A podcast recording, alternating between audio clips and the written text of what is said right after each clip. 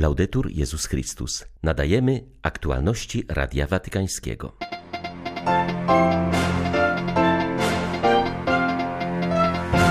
Nie przyzwyczajajmy się do wojny, wznieśmy wołanie o pokój, apelował w Koloseum papież Franciszek na zakończenie międzyreligijnego zgromadzenia na rzecz pokoju. Do jedności z papieżem w modlitwie o zakończenie wojny zaprasza arcybiskup Mieczysław Mokrzycki. To kolejny znak solidarności z Ukrainą, mówi metropolita lwowski. W północnym Kiwu trwają zacięte walki między kongijską armią i rebeliantami. Na linii frontu znalazła się misja prowadzona przez polskie zakonnice. Przyjmują uchodźców, opatrują rannych, liczą na ewakuację. 25 października witają Państwa ksiądz Tomasz Matyka i ksiądz Krzysztof Ołdakowski. Zapraszamy na serwis informacyjny. Jeśli widzicie wokół siebie wojny, nie przyzwyczajcie się do nich. Narody pragną pokoju, zaapelował papież podczas międzyreligijnego spotkania modlitewnego organizowanego przez wspólnotę świętego Idziego w rzymskim Koloseum. Franciszek zaznaczył, że w tym roku modlitwa o pokój stała się wołaniem, ponieważ jest on poważnie naruszany, raniony i deptany. Ojciec Święty zauważył, że przeżywany przez nas obecnie czas jest szczególnie dramatyczny. Dlatego trzeba tym bardziej wznieść modlitwę do Boga, który zawsze słucha wołania swoich udręczonych dzieci. W wielu regionach świata pokój jest dławiony, upokarzany przez nadmiar przemocy, odbierany nawet dzieciom i starszym. Wołanie o pokój jest często uciszane nie tylko przez retorykę wojenną, ale także przez obojętność. Ucisza je nienawiść, która rośnie podczas walki. Ale wołanie o pokój nie może zostać zagłuszone. Wznosi się z serc matek. Jest wypisane na twarzach uchodźców, uciekających rodzin, rannych czy umierających. I ten cichy krzyk idzie w górę do nieba. Nie zna on żadnych magicznych formuł na wyjście z konfliktów, ale ma święte prawo prosić o pokój w imię cierpienia, które zniesiono i zasługuje na wysłuchanie. Zasługuje na to, by wszyscy, począwszy od rządzących, pochylili się i słuchali go z powagą oraz szacunkiem. Wołanie o pokój wyraża ból i grozę wojny matki wszelkiej biedy. Każda wojna zostawia świat w gorszym stanie niż go zastała. Wojna to klęska polityki i człowieczeństwa, haniebna kapitulacja, porażka wobec sił zła. Ojciec Święty zaznaczył, że to przekonanie wynika z bolesnych lekcji XX wieku, a niestety również z pierwszych lat obecnego stulecia. Powszechną trwogę powoduje groźba użycia broni atomowej, która pomimo tragedii w Hiroshimie i Nagasaki nadal była i jest produkowana na świecie. W tym mrocznym scenariuszu, w którym niestety projekty możnych tego świata nie ustępują sprawiedliwym dążeniom ludów, nie zmienia się dla naszego zbawienia plan Boży, będący planem pokoju, a nie nieszczęścia. Tu słychać głos pozbawionych głosu. Na tym opiera się nadzieja maluczkich i ubogich. W Bogu, któremu na imię pokój. Pokój jest Jego darem i my go od Niego przywoływaliśmy. Ale ten dar musi zostać przyjęty i kultywowany przez nas, mężczyzn i kobiety, a zwłaszcza przez nas wierzących. Nie dajmy się zarazić przewrotną logiką wojny. Nie wpadajmy w pułapkę nienawiści do wroga. Umieśćmy pokój ponownie w centrum naszej wizji przyszłości, jako główny cel naszych działań osobistych, społecznych i politycznych, na wszystkich poziomach. Rozładujmy konflikty drogą dialogu. Wezwanie Ojca Świętego do modlitwy w intencji pokoju, jaka odbywa się dziś w Koloseum, zostało z wielką nadzieją przyjęte na Ukrainie. Biskupi rzymskokatolickiej konferencji episkopatu tego kraju wystosowali do wiernych zachętę, aby wieczorem włączyli się w swoich parafiach i domach w wydarzenie, na które zaprasza papież. Znakiem solidarności z narodem ukraińskim i pamięci o toczącej się w tym kraju wojnie nazwał dzisiejszą inicjatywę modlitewną papieża Franciszka metropolita lwowski arcybiskup Mieczysław Mokrzycki. Jesteśmy bardzo wdzięczni Ojcu Świętemu Franciszkowi za kolejny gest modlitwy, pamięci i solidarności z narodem ukraińskim i z Kościołem katolickim w Ukrainie. Ta jego modlitwa dzisiaj w Koloseum jest bardzo symboliczna i bardzo wymowna, bo nie czujemy się sami, ale o wojnie będzie słyszał znowu cały świat. Cały świat będzie się z nami jednoczył i będzie się modlił. I to wlewa w serca wszystkich mieszkańców Ukrainy pokój, nadzieję i otuchę na szybkie jej zakończenie. W odpowiedzi na apel miejscowych biskupów w wielu parafiach, wspólnotach zakonnych i prywatnych domach ludzie dzisiaj modlą się o pokój. Październik jest też na Ukrainie miesiącem intensywnej modlitwy różańcowej i piątkowego postu o chlebie i wodzie w intencji pokoju. Z Ukrainy dla Radia Watykańskiego ksiądz Mariusz Krawiec, Paulista. Ukraiński naród już 244 dzień trwa w mężnej, nierównej walce z rosyjskim agresorem, który przyszedł na naszą ziemię zabijać, niszczyć, rujnować, wskazał arcybiskup Światosław Szewczuk w swoim dzisiejszym orędziu. Hierarcha zaznaczył, że trzeba się starać już teraz o podtrzymywanie wartości w społeczeństwie, aby móc później odbudować ojczyznę po destrukcyjnym konflikcie. My z wami w tych dniach rozważamy razem z Wami, jaka będzie Ukraina po naszym zwycięstwie, bo właśnie dzisiaj wykuwa się oblicze nowej Ukrainy. I mówiliśmy już, że nie można mówić o świetlanej przyszłości nowej, młodej Ukrainy. Bez wartości rodzinnych, bo właśnie rodzina stanowi centrum, podstawę, fundament wszelkiego społeczeństwa.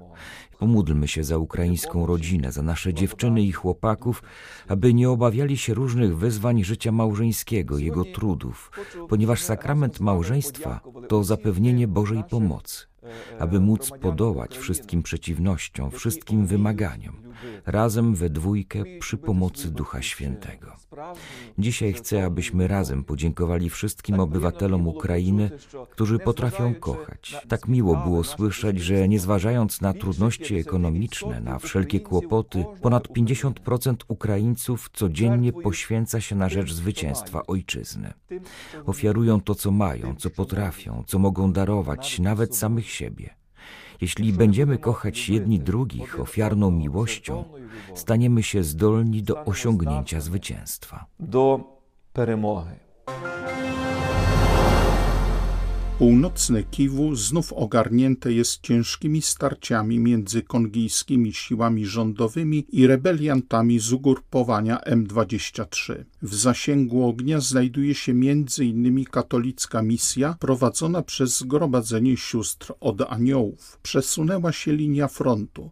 W tej chwili jesteśmy na terenie kontrolowanym przez rebeliantów. Są zabici i ranni, mówi przełożona misji siostra Agnieszka Gugała. Siostry liczą na ewakuację, ale na razie jest ona poważnie utrudniona. Dziś rano udało się jedynie przewieźć do szpitala najbardziej poszkodowanych, w tym dwie dziewczynki, które miały bardzo poważne rany, złamania otwarte i od niedzieli czekały na ewakuację, bo tu nie ma już żadnego lekarza, mówi polska misjonarka. Zastały nas tutaj e, walki e, już od 6 6.30 w niedzielę zaczęły się bombardowania, zaczęły się strzały tutaj na terenie wioski. Trudno było nawet nam zidentyfikować miejsce, skąd to dochodzi, kto strzela. Niestety no były też, była też tutaj broń ciężka, armaty, także było dużo, dużo pocisków, które spadły na domy mieszkalne też. Było dużo rannych, około 40 osób.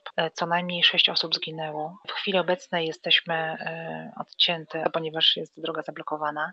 Front przesunął się troszkę poza naszą wieś i jesteśmy teraz na terenie rebelii. Razem z około 500 uchodźcami na posesji naszej misji i około 5 tysięcy osób chroni się w szpitalu. Sytuacja jest na tyle trudna, że rzeczywiście no, w szpitalu nie ma już właściwie personelu, jest jeden pielęgniarz. Ludność też e, w panice uciekała przed tymi, zwłaszcza przed bombami, ale też przed pociskami, które spadały tymi mniejszymi, też wpadali do naszego domu, chowali się gdziekolwiek, byle za jakimś murem. Także e, jest to dla nich takie miejsce schronienia teraz, dlatego ten dom był otwarty. Niestety no, te ostatnie dni, zwłaszcza niedziela, były bardzo tragiczne. Nawet dach kościoła został też rozerwany przez jakiś pocisk. Kilka domów też tam rozwalonych zupełnie.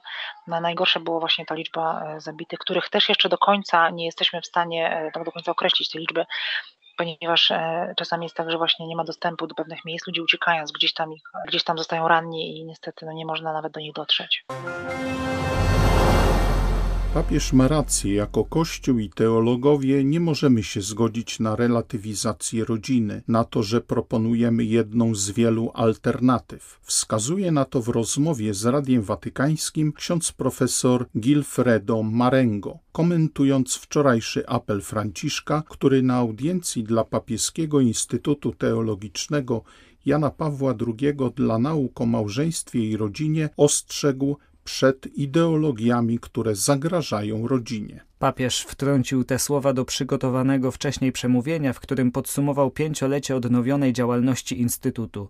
Podkreślił, że istnieją teorie, które zakradają się, by z ideologicznego punktu widzenia wyjaśniać czy wręcz przemalować rodzinę. W ten sposób niszczą wszystko. Rodzina tymczasem to mężczyzna i kobieta, którzy się kochają i są płodni. Ksiądz Marengo, który jest wiceprezesem Papieskiego Instytutu, przypomina, że dla Franciszka rzeczywistość jest zawsze ważniejsza niż idea. To jedna z podstawowych zasad jego nauczania, którą stosuje również do małżeństwa i rodziny. Przede wszystkim trzeba podkreślić moc, z jaką papież wypowiedział te słowa, które odnoszą się również do dość powszechnego dziś przekonania, że czas ideologii przeminął. Franciszek tymczasem słusznie ostrzega, że zawsze istnieje niebezpieczeństwo ideologicznego podejścia do rzeczywistości. Przywodzi mi to na myśl to, co pewien niemiecki socjolog powiedział już kilkadziesiąt lat temu, a mianowicie, że człowiek jest dziś tym, czego doświadcza. I ideologia w podejściu do rodziny polega właśnie na tym. Każdy z nas, bazując na tym, czego teraz doświadcza, ma własną wizję rodziny. A zatem skrajna subiektywizacja tej rzeczywistości, którą skądinąd sprowadza się zazwyczaj do samej tylko pary. Rodzina to jakakolwiek para osób, które w jakiś sposób się kochają i dzielą życie.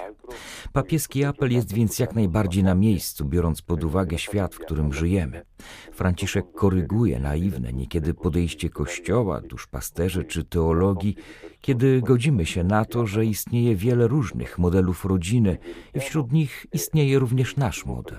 Rzecz w tym, że postępując w ten sposób, zgadzamy się na tę grę, na tę mentalność. Sprowadzamy wizję chrześcijańską do jednej z wielu alternatyw, którą można sobie wybrać na rynku idei. Ale to ostatecznie utrudnia nam później głoszenie prawdy rodzinom.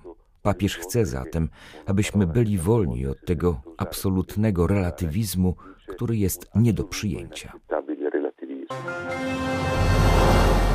Pogarsza się sytuacja chrześcijańskich szkół w Izraelu. Od nowego roku subwencje zmniejszyły się do zaledwie 35% wsparcia, jakie otrzymują placówki państwowe.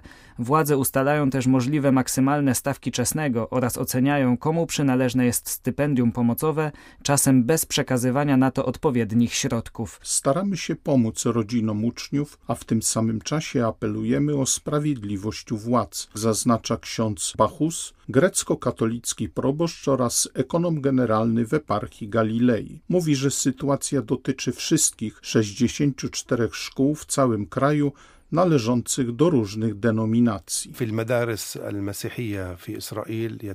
W chrześcijańskich szkołach w Izraelu uczą się dzieci z rodzin wszystkich religii w kraju. Tym, co jest najważniejsze dla tej szkoły, ważniejsze niż samo nauczanie, to wychowanie. I w naszych szkołach zrodziła się kultura dialogu albo miejsce spotkania każdego z każdym. Muzułmanów z chrześcijanami, z Żydami, z Druzami. Bardzo ważne, że nasze chrześcijańskie szkoły odegrały na przestrzeni historii przewodnią znaczącą rolę w kulturze arabskiej, w arabskim odrodzeniu. Szkoły stanowią według nas miejsce trwania i przyszłości naszych dzieci oraz pozostają naszą obecnością w Ziemi Świętej. Prosimy tylko o równe traktowanie. Prosimy o równość. Były to aktualności Radia Watykańskiego. Laudetur Jezus Chrystus.